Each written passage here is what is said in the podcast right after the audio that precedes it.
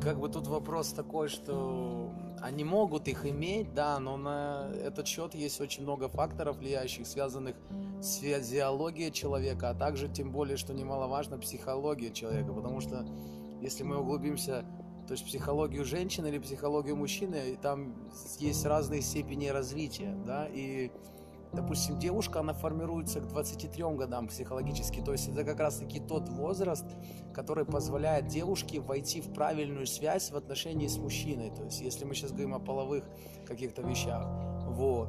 Если мы будем смотреть с точки зрения, как ну, смотрят люди да, сейчас в миру, почему мы видим сильно большой процент разводов э, сочетаний? Люди выходят на гормонах, вступают в ранние половые связи, и до какой-то периода им приносят, так сказать, удовольствие, но потом на психологическом уровне они сталкиваются с проблемой несоответствия характеров и, ну, как бы не могут ужиться. Поэтому что я хочу сказать сегодня, вы должны четко понимать вообще, во-первых, кто вы, для этого вам нужно, так сказать, достигнуть своего психологического возраста и понять.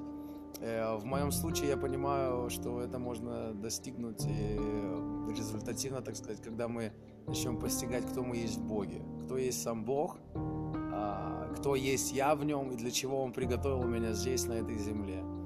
Всем мир, любовь, Jesus. Ну, я...